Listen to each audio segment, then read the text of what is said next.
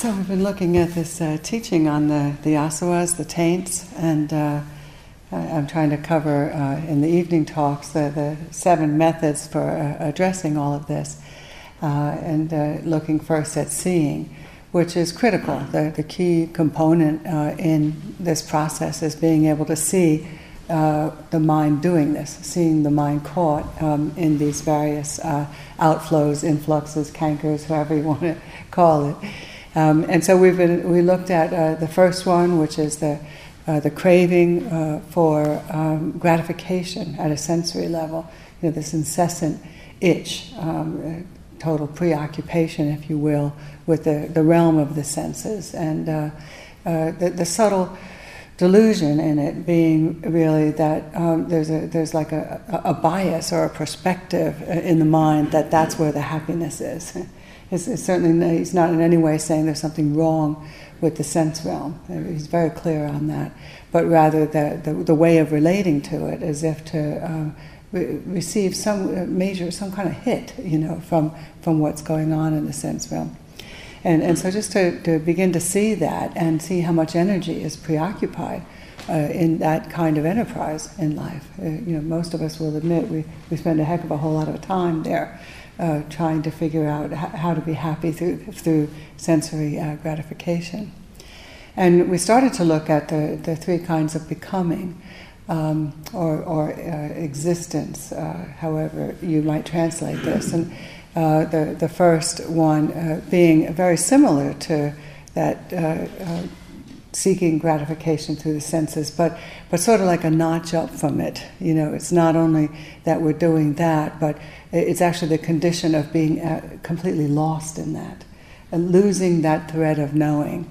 You know, I, I call it when I realize that I've been in that. I, I call it like the, the, land of not knowing. I've been in the land of not knowing for the last twenty minutes. You know, uh, just really becoming familiar with that tendency, and it's it's it's, it's scary. We were talking about this in our group today. There's a there's a, a, a, a, fearful, scary component to it. You know that one could be so out to lunch, and so at the mercy of impulses that you don't even see that see yourself go, let alone know that you're lost when you're lost in it.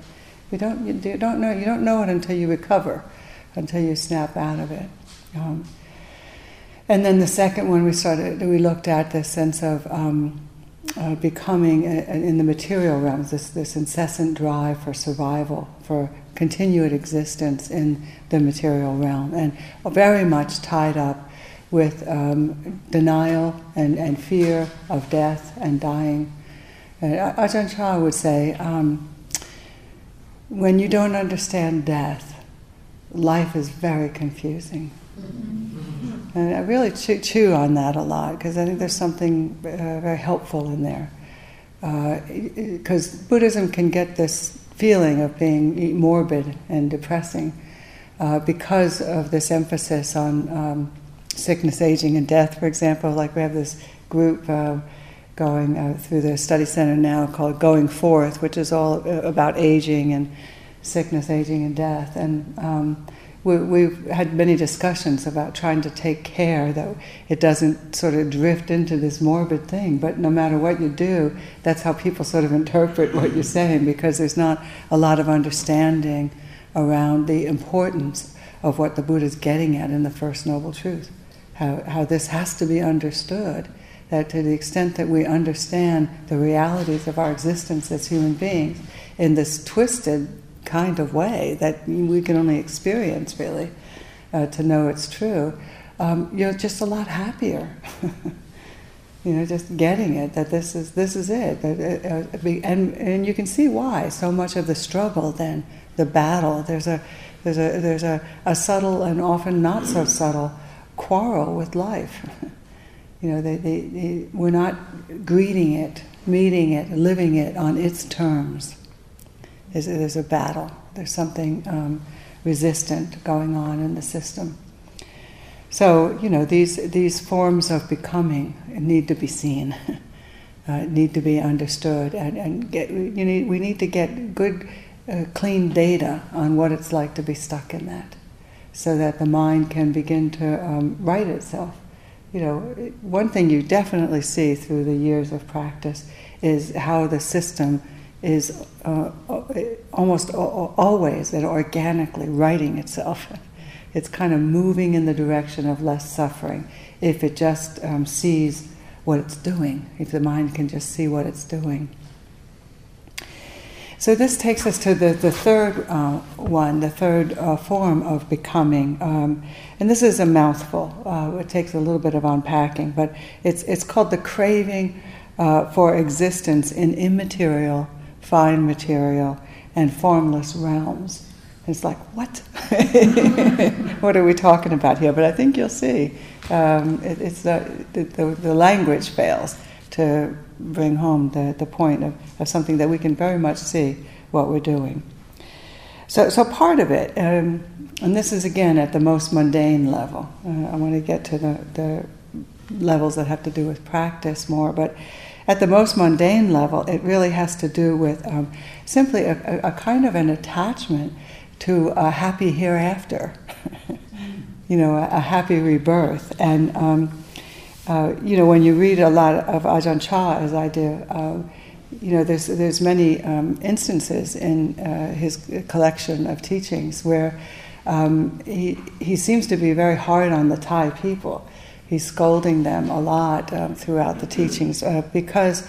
Uh, of some habits that I can understand what he's getting at. they they, um, they tend to be preoccupied with keeping the precepts and offering dana uh, as a way uh, to gain merit, so that uh, when they die, they'll be reborn in the Deva realms and have a hundred thousand years of pleasure. Which I mean sounds very attractive. Admittedly, I can understand the uh, the impulse, you know. But um, you know, he's he's pointing at something that's a, a, a tad off in that. And I know when I heard it, it sounded a lot to me like uh, what I came up with as a Catholic, you know, growing up Catholic. Um, and the sense that uh, you do good now so that you can um, have e- eternal happiness in heaven. You know, that, that's, where the, that's where the payoff is, that, that's where the reward is. And, uh, you know, the, the, somewhere, the sense is that somewhere out there, there's a, a happy place, an eternally happy place. And um, there are things that we can do to get that. That's sort of the setup with, with this kind of thinking. So, I mean, we may not be able to relate to these specific kinds of examples, I, I, I don't know, but the, the themes are probably familiar at, at one level or another. Um, um, and, and, it behooves us to consider what he's pointing to here. I think, I think he's pointing to an, an underlying uh, delusion you know, never mind the bit about uh, dana and sila, how um, maybe what the what the uh, Ajahn Chah is pointing to with the Thai people that they're diminishing the significance of these uh, fabulous practices, um, which are to purify the heart. You know, not to get a reward. It's not a tit for tat kind of thing. That's not why we uh, undertake these practices. But really, the, the greater delusion uh, that I think the, the Buddha is pointing to here is that this craving for eternal happiness. And, and uh, you know, most of us will admit, if we're honest, to uh, a, a, little bit, at least a little bit of that in there. I remember asking a group one time in, in, in Philadelphia, we, we, we hit this point, and I said, Well, come on, don't you feel that someday everything's going to be all right? and it's it's going to be that way and once and for all, you know. And you know, and people were like, "Well, yeah, isn't isn't it? You know, isn't that the way? Isn't that the way it's going to go? You know." You touch it, don't you? I mean, we, we may not even consciously have these biases, but but uh, but there it is. So so we want to see that um, what the mind is doing here and, and, consider the possibility. I'm not saying everybody does it, but look and see. This is what he's pointing to here you know, one is looking for a time when uh, everything will be all right, when, when it will be better than what's happening now, here. Or looking for a, a place where it's better than here. You know, it's kind of linked with these kinds of things. And, and so uh, clinging to these uh, ideas just, just becomes this kind of persnickety, uh, persistent, subtle bias in the mind that uh, it, it's a feeling that there's something else, there's something better. And, and, look and see. This is what I think he's pointing to, to see, see if we, are actually embodying that in, in one way or another. And because what happens is that this keeps, when that bias is there in the mind, it keeps bumping us into the next moment. You know, it's like this one isn't this one isn't satisfying. The next one might be. That kind of uh, thing gets that. That's what the, the setup here, and and, and then yet the, the practice is definitely trying to get us to realize that there's only here, there only ever has been here, there only ever has been now. It's all happening here, and yet uh, these kinds of biases in the mind. This is one of many uh, just keep um, the attention out of out of looking in the only place where uh, we're going to be able to see clearly and get free. So, so to turn, in a way, turn it around. You know, can you see, look and see? Just, to, I guess the invitation here is, can you feel that? Can you see uh, and, and, experience how these kinds of biases create uh, uh, the potential, at least, for becoming? the, the leaning, the something else, the some other place, the something, yeah? So that's, that's just at the most mundane level, but it's, it's important. I think it's an important one to look at. Uh, but this, this one is often, um, uh, is also really about uh, a lot of uh, what we get into as meditators. It, it looms very large, this uh, uh, craving for existence in immaterial uh, realms uh, in the meditative practice. And, and, just look and see, especially those of you who've been at it for some time, as we practice, we're exploring the, the far reaches of the mind, the capacities of, the, of this mind, which are really far out. And, and sometimes we drop into or develop or cultivate some very attractive states you know, very rich, attractive, refined, beautiful states of mind. You know, we all love these. Uh, and and um, what can happen with these subtle uh, attachments or uh, cravings uh, the, the, the, is the wish to exist in those realms all of the time. You know, they, uh, and and sort of making them goals in practice, making them goals in themselves you know, who hasn't had the experience of dropping into some really great states and and and then uh, kind of going, ooh, now I'm getting somewhere, you know? Yeah, we know this. We know these feelings. They're, uh, very very common, and, uh, the, the, the feeling like this is the way it's supposed to be, and uh, one gets very attached and, and wants to make those states happen some more, wants to make them happen again, wants to make them la- uh, last, or, or, worse, and, and uh, one can see this uh, uh talking to meditators. Uh, there's the, the, idea of sort of glorifying these and, and glorifying oneself because one has experienced these. So that you know, we can even go, come to the conclusion that we've tra- transcended suffering. These are very, very um, common pitfalls in um, formal, uh, intensive practice, particularly. So, I mean, and these are, you know, largely the jhanas, and, and uh, maybe, maybe one isn't getting into jhana, that's, that's, it's, it's uh, not confined to that, but, but even if you don't, the same thing can happen if you, if you get up a full head of steam on samadhi you know, you get to some real quiet places in your practice, or, or if you, if the seven factors of awakening start to uh, show themselves, you know, then there can be these subtle uh, attachments. And it's interesting. I mean, just don't get me wrong. The, the, the states, these states are great, and we do want to cultivate them. We do want to be able to um, experience and enjoy uh, these very refined states. But one has to understand them much more as means, you know, not as ends in themselves. So if you if you read the suttas where the Buddha is talking about his own levels of insight, eh, they're over and over again. He goes into jhana, he goes all the way up to the highest levels of jhana, and he comes back down, and that's where he has insight. He doesn't get hooked on it, he doesn't get attached to it. He's not saying that those states are uh, the ultimate liberation. They're just, um, in a way, uh, supports. they're, very, they're very supportive states for being able to see clearly.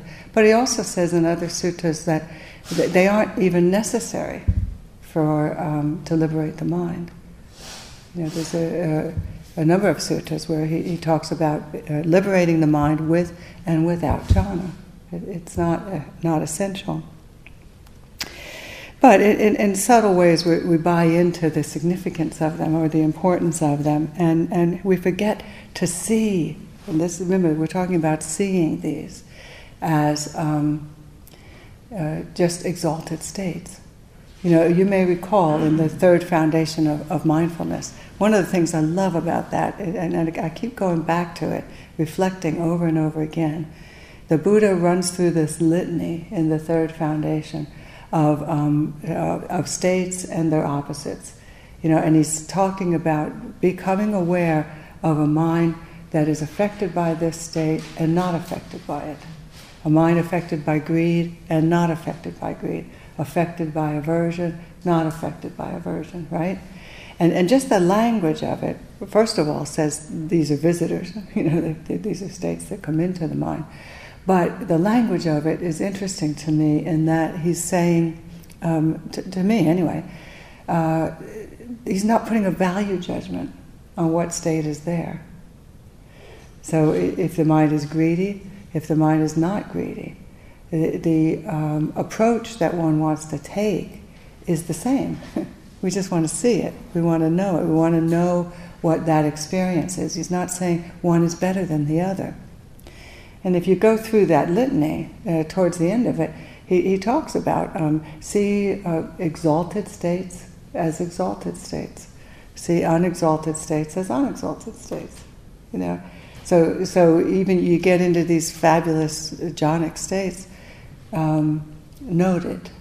You know, basically, and, I used to get so annoyed on uh, when I did a, some long stints of practice and uh, I would be getting into these fabulous states, and I'd report it to the teacher, and they'd say, "Noted."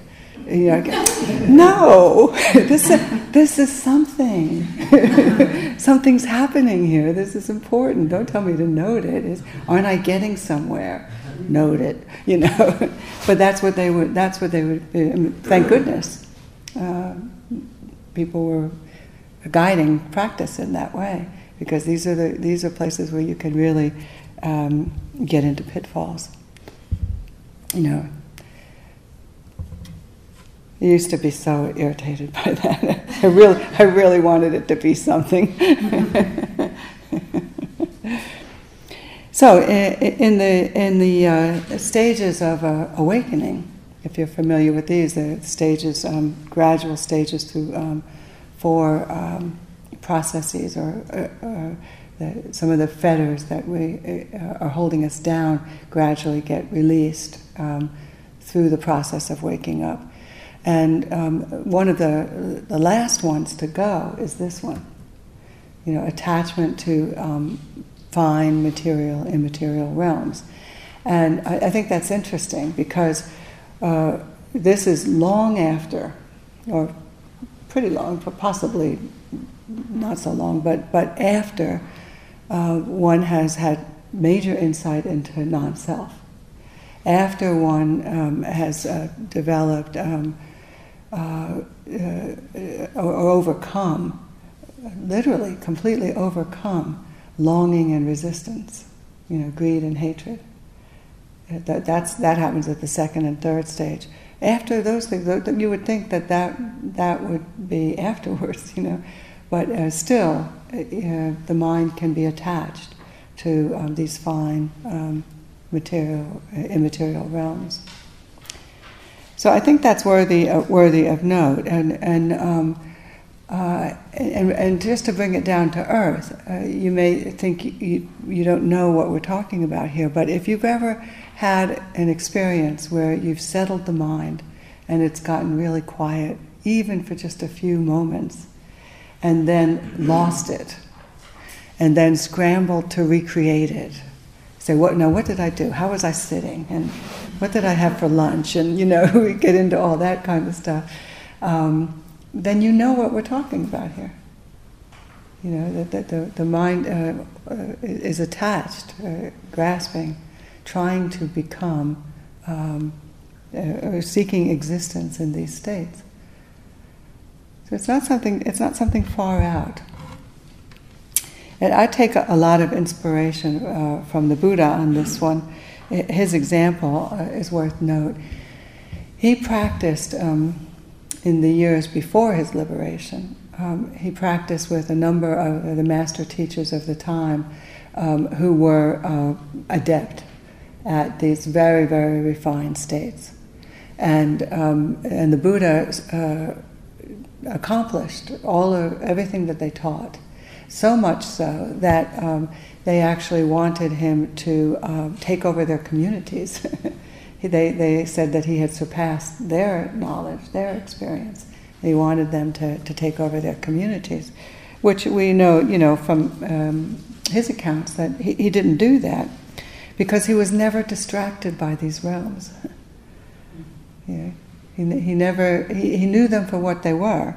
Um, when he experienced them, he knew that they didn't constitute liberation. These are the accounts that appear in the, in the suttas. So that's, that's very helpful. I mean, I just contemplate that and, and use uh, his experience and his life as, as an example and, and a model for us. So these are the three forms of becoming. Uh, uh, and we, wa- we want to see them, see how we get preoccupied with sensory experience, see how we get uh, preoccupied with um, existence in material and fine material realms. And so our task as meditators is to, to see the suffering uh, inherent in these ways of becoming. Just to, to notice it, to take it in for ourselves. And that's, you know, uh, people often say, well, then what, you know, but there, there really isn't any then what when it comes to practice. It, it's just see it. Uh, that's huge because there are all kinds of sophisticated ways that the, the mind, the unawakened mind, is obstructing that seeing. you know, so, so we have to, that's, this is a process of getting all those obstacles out of the way so we can get a, a good clean hit of what's happening. So the, uh, the, this last taint, the taint of ignorance, is, uh, is very, very helpful to contemplate too. It's not understanding the way that things uh, actually are. And uh, just apropos to what we were talking about in class today, uh, there's a sutta in the Anguttara Nikaya where the, the Buddha says that um, the beginning of ignorance is inconceivable. And he says nobody can say that before this there was no ignorance. So I, think what he's trying to do there is to put to, to rest um, the, the fascination with the, the beginning. You know, how did it all happen? I, I know probably you've gone through this. I, I know I went through this um, in the early years, just scrambling, trying to figure it out. You know, how did we get this way? What happened? What, how did it all begin? All that kind of stuff. Uh, and, and what he's saying is, you know, you don't have to figure that out. You don't have to know how you got this way. That um, we only have to concern ourselves with the fact that we are ignorant, and and uh, and try to uh, see that and see how it affects us.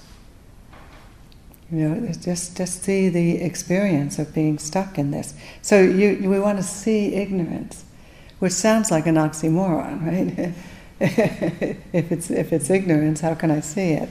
Um, but we do want it, we want to set about the task of seeing it and overcoming it.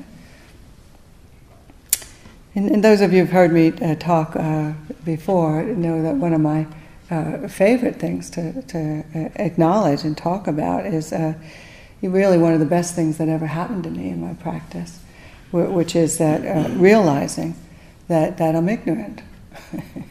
realizing that and really getting it. Not that one thought one wasn't, but, but you know, it, it, it's, it's like, oh, that kind of realization. you know, because we can walk around uh, projecting an, an, image of ourselves as, as people who um, have our act together. And we can project that internally. It's like we don't, we're not even noticing, and, and sometimes internally. We can even hide from ourselves, can't we? But, but if we're honest, um, most of us will admit that we're doing that to some extent, right? Uh, I mean, you don't have to answer that, but but you know, I think it's an interesting contemplation, and and uh, and if we're honest, we'll admit at some level that we know it's not true. you know, we know it's not true. And, and just as an aside, I mean, I, I, I think it's a, a, lot of self-loathing uh, comes from sort of the conflict between the image that we're either projecting or, or that we have of ourselves and what we know in our hearts to be true. And uh, I submit that we, we would be a lot happier if we would just stay with what we know in our hearts to be true and let that be who we put out there. Do you know what I mean? It's, it's like it's, it's humbler, it's real, it's authentic. It's uh, boy, do I not have my act together, and that's okay. you know, just to, to, to, be able to hold it in that way, and we're, not, we're not trying to diminish us. You know, just trying to be real, uh, be be authentic with that. It, it, it's not an indictment. You know, it's, it's, just the way that it is. To see and accept uh, the way that we are. And, and I love that. It's just, it's warts and all. and a lot of practice is just trying to collapse uh, the uh, other forms of self concern down to that. Just, just to see the way that we actually are. And, and for myself, just opening to the extent of my ignorance it has been a, a huge relief. It's like it's so much uh, stress uh, was removed from the system. It, it, continues to be removed from the system as, as I say, see the ignorance, see the extent of the ignorance. It's crazy, but it's true. You know that that uh, uh, I remember one time, sort of it hit me really hard, and just sitting there thinking, it's like, oh, I get it. it's like, I don't get it. and, and, and all of a sudden it was like a, I, I was just understood why I had been unhappy. You know, just understood, oh, that explains everything. It explains all of the confusion and the denial and the grasping at things that don't work, you know. It's, it's like, uh, uh, I'm much happier. much happier since I can uh, really get that uh, I don't get it. So I, I, share that, you know, and I, I shared this recently at, at, a retreat in Philadelphia, and uh, one of the, this uh, this gal, uh, I was trying to encouraging, making this point, encouraging people to look and and make peace with this, you know, to see the extent of the ignorance and to, to make peace with it, that we're unawake human beings. And that's not an indictment, it's okay. It's, it's, it's normal, you know, just to kind of get with that. And the, there was this woman at the uh, closing circle who, who said, um, she really didn't like that at all, you know. and she was kind of like, uh, who does she think she is? You know, when she, when I said that. But to her credit, she stayed, and um, you know, continued with the practice and continued hearing the teaching, and and uh, began to see it, what we were talking about, and began to get a sense of the the happiness that it can bring. So here's, here's what the Buddha says, and this is in uh, this sutta that we're working with now. He doesn't mince words.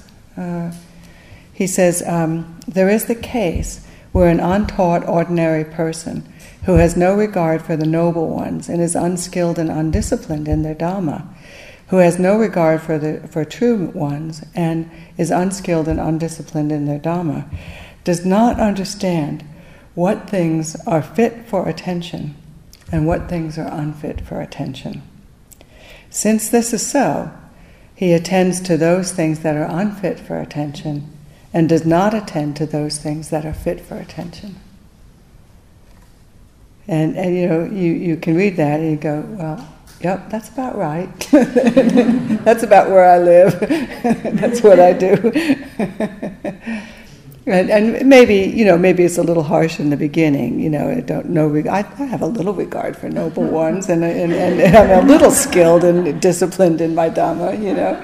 So it's not, it's, it's, you don't have to take it to the nth degree. But, I mean, just realizing this, that when we aren't awake, what we're doing. And, you know, you can just watch this as we practice here this week. You know, we're attending incessantly to things that are of no consequence. the things that have nothing to do, they're, they're just self absorbed chatter, you know, and, and not attending to things that uh, are, uh, hold the promise of liberation. Meaning, not attending to the processes of the mind getting caught in the content of it, not attending to sensation, feeling, and thought, and leaving it at that, not learning to uh, relate to it in, this way.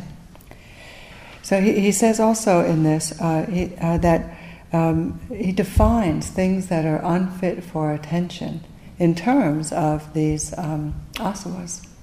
Things that are unfit for attention are, are um, things such that when we attend, the unarisen taint of craving, becoming, or ignorance um, either arises or increases.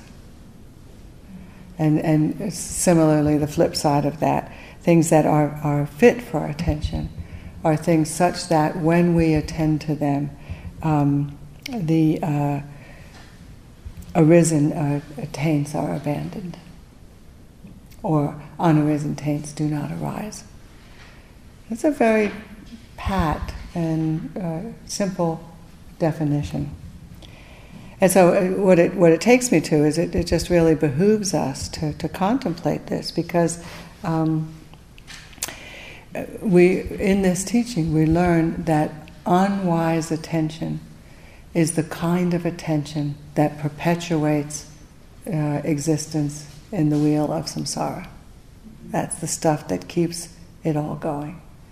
And um, wise attention is the quality or the uh, characteristic of attention uh, that uh, results in liberating the mind. So it's pretty meaty stuff when you break it down like this.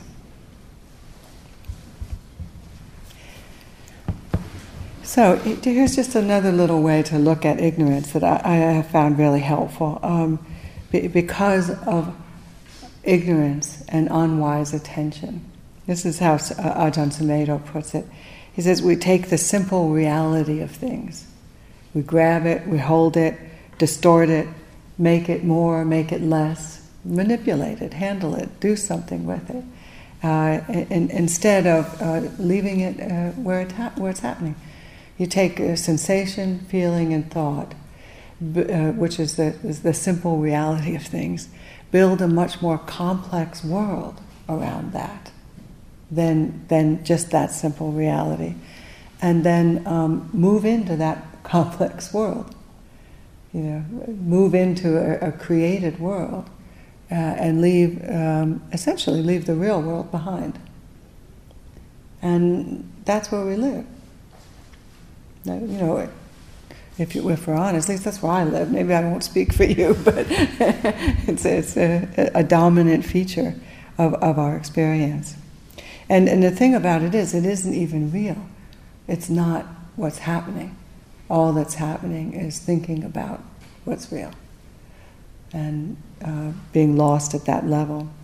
And, and I've talked with many practitioners through the years who express just this great happiness and, and utter delight at the just the just the beginning, even just inklings of the experience of, of the capacity to just turn away from things that don't serve us.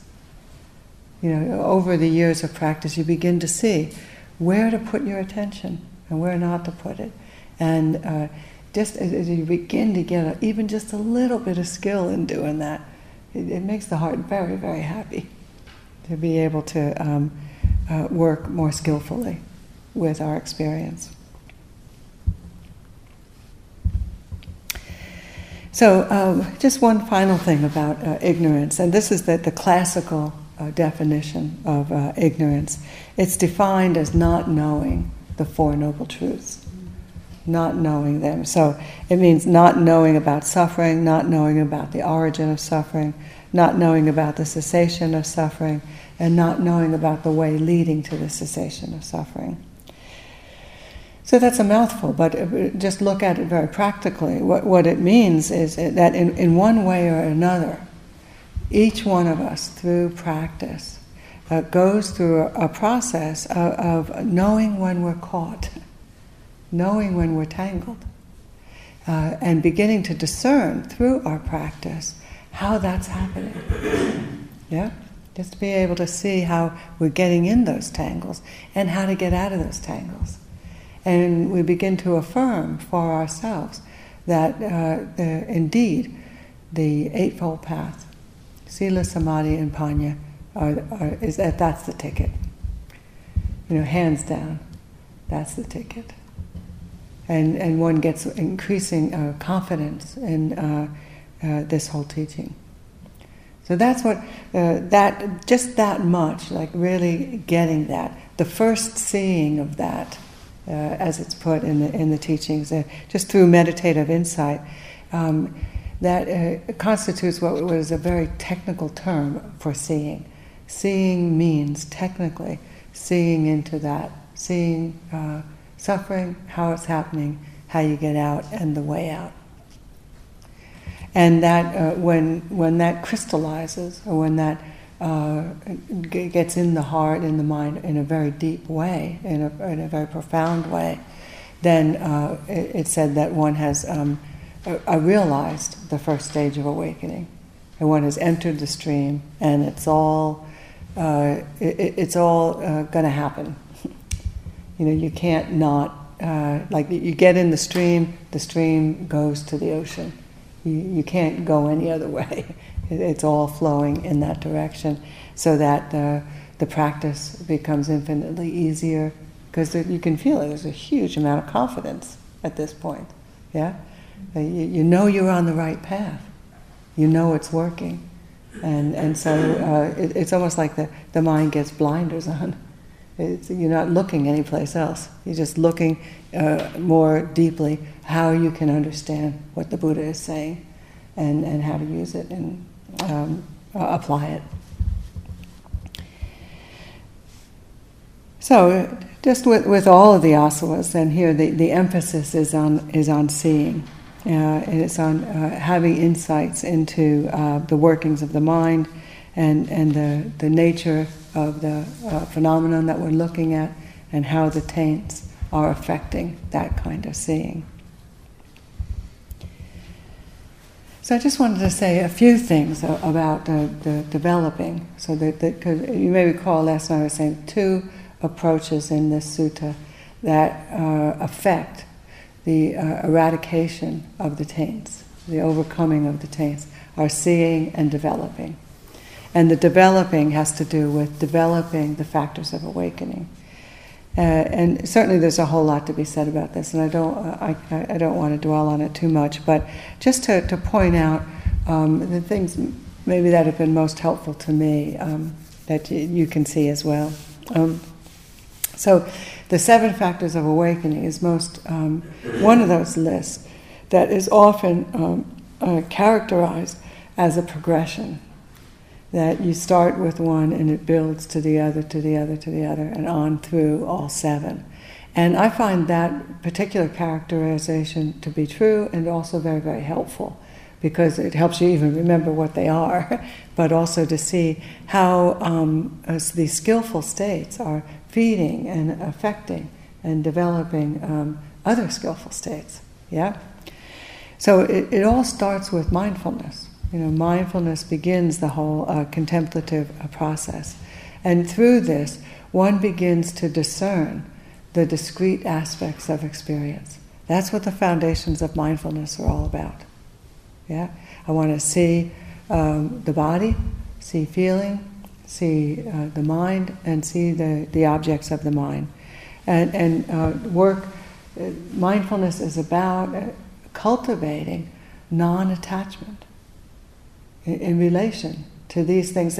Here, here we're talking about the body and mind, something as seemingly personal and intimate as this body and mind, and yet the Buddha is recommending that we learn to relate to it with uh, non attachment, to, to see it more phenomenologically. And then um, just consider what's happening with that.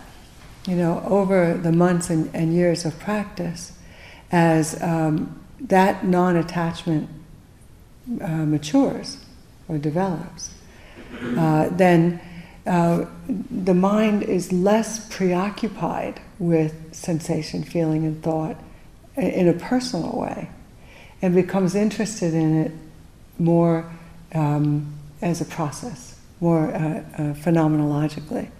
So that the next factor of awakening begins to show its head, its interest and investigation. Once one is looking more objectively at something that um, uh, heretofore was who we thought we were. Yeah. So uh, mindfulness, uh, building into uh, interest and investigation, and then uh, what you what you notice uh, as you mature, and, and, I'm sure you could describe this to me too from your own practice. Uh, what what begin what you begin to notice is that uh, a lot more energy in the system, because uh, just just contemplate how much energy is tied up thinking about ourselves it, it's it's uh, you know somebody was saying in the group today it's, it's just always about me. it's always uh, I'm always thinking about myself, right? Well, well, t- what if that shifts? What if that? What if that the, the, focus is not on I, me, mine, but on what uh, the processes are of the mind and the body? You know, then it's it's it's a lot. There's a lot of energy that's getting going to get sort of pushed into the system because it's freed up. You know, we have, and that gets uh, experienced as um, a, a, kind of a giddiness almost at times. You know, the way the Buddha describes it, the next factor of awakening is joy, or it's often uh, called rapture. Uh, and, and if you've ever had moments, whether you're meditating or just looking at a fabulous sunset or something, where um, the, the mind is not caught in a lot of self absorbed thinking, but is completely uh, seeing and feeling what's happening. You know, you can have those moments where the, the body hair stands up, you know, you get goose flesh, you just get very happy. And, and he, what he's pointing to is this, this happiness, this joy, is, is coming from the relinquishment of um, uh, self absorption. it's actually, uh, uh, you, you, you witness this very, very directly. So, th- this much, like from mindfulness to uh, investigate, well, mindfulness stands alone, but the investigation, the energy, and the joy, these are all called um, the energizing factors. They're, they're bringing energy into the system. And, and you watch this as you meditate, uh, watch them build. And then it's almost as if at that point, um, the mind begins to um, trust, in a way, the, the happiness that's coming uh, through practice. And, and so the, the sort of the giddiness of, oh, this is so great, this kind of uh, joy uh, begins to subside. And um, it, it, one is just happy. To, one is just tranquil, just happy to be here, happy to be practicing. And so this is where um, the, the next factor uh, shows its face. It's, it's, a, it's a tranquility, it's an ease, uh, just a, a, a, more pervasive happiness that in many ways is, is greater than a giddy happiness. Yeah? I'm sure you have felt this. And then um, that uh, matures into uh, ever increasing relaxed and focused mind which is uh, the concentration factor of awakening. Uh, that begins to show its head, you know, and and then uh, almost uh, simultaneously, uh, we begin to experience equanimity, where the mind is so peaceful, it's so relaxed, so content, that it doesn't really matter what's happening. it's okay. It's, it's able to be with whatever is arising. And then these, then this uh, turns around and starts feeding the whole system. This is the equanimity factor. So these last three, the tranquility, concentration, and equanimity, they're the uh, tranquilizing factors. So, so you can hear something like this, and, and or look at what the Buddha is saying as the, these factors of awakening. You know, just the name, and it looms so large, and, and you know, you can have this sense of it. It's somewhere out there, and and and um, maybe someday, if I'm lucky, I'll experience it. But uh, I, I, submit that just uh, looking at it that way, create that in itself is problematic because the mind starts to uh, want something that it doesn't have, and we know that that uh, kind of response or that kind of approach is the very thing that obstructs the experience. And I, I would say, look and see, uh, consider the, the, the very real, not only possibility, but high probability that you are already very adept at working with the factors of awakening. You're already doing it in your practice a lot. So just consider the example, for example, that what was talked about in uh, the Q and A the other day about um, slothful states. You know, you, we, we realize that we're in slothful states, and uh, one knows uh, almost a, uh, intuitively to, to do things to arouse the energy. Yeah, the, the system is too tranquil. We've got to turn to the uh, energizing factors, and so uh, when one turns with greater interest to what's happening or um, arouses a little bit more energy in the system by standing or walking or doing something like that. We know this. We, we've been practicing like this since probably the first meditation retreat we ever went on, right? Or if, you, if you're restless and agitated, um, you know, how many times have you just take a deep breath, relax, settle down, you know, just uh, soften the system, just bring some tranquility into the system. You know, we're doing this in, instinctively. So, so not to make these something that's uh, far out and out of reach. We are developing the factors of awakening all of the time. You know, we may not call it as such, but I think it's very helpful to call it as such, so, so that they, we're not intimidated by um, these states that are so essential. Uh, we need to develop the supportive states uh, in order for, to, for practice to, to mature. And, and it's all uh, proceeding from mindfulness. And, and so uh, that, that, to me, that brings it all right back to the very first thing you heard on the first day of your very first meditation retreat. You know, it's all right there. It took me 15 years to figure that out, but it's all right there. Where they say, you know, the teachers say, relax, pay attention. If you wander, you know, try not to judge and criticize. Just be kind to yourself and uh, rest, be glad you're back. You know? It, it's really all right there. And, and I think it's actually pointing to um, the, the nuances or the sort of the sub qualities, the subsets of, of mindfulness. That, that mindfulness um, it, it, it includes or is characterized by um, a, a kindness of heart. It's characterized by non judgment. It's characterized by tranquility a relaxed state. Uh, and, and, and one of the monks re- reminded us a number of years ago like, don't, don't think that you know really what it is just because you understand it intellectually, that, that's that, that those are the, the qualities of it. Look, you know, go to your experience and see uh, it, it, if you if you understand, if we understand and, and are experiencing what we're calling mindfulness. And, and he was saying it's actually a, a very rare quality, and that's not to say it can't be realized, but to, to humble ourselves in the face of the, the, the need to cultivate it.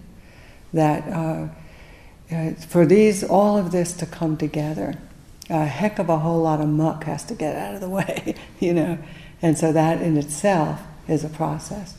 And, and to, um, I don't know, it, just sort of like be in it for the long haul. You know, just uh, take that high degree of interest.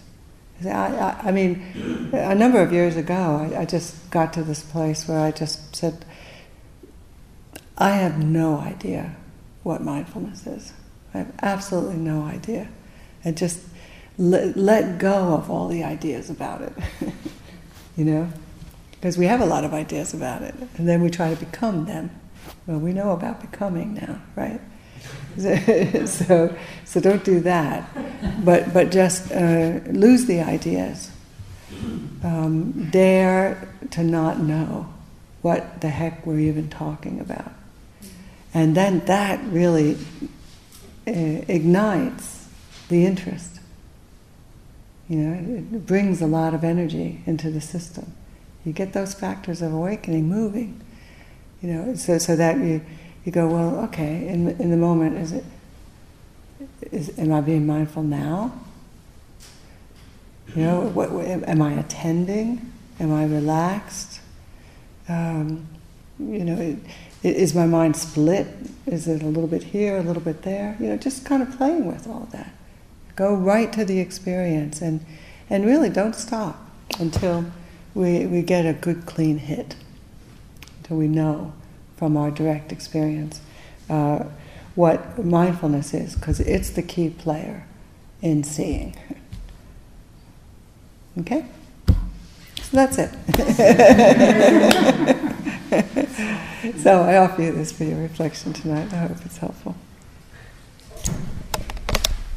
Shall we sit just for a minute? Thank you for listening. To learn how you can support the teachers and Dharma Seed, please visit dharmaseed.org slash donate.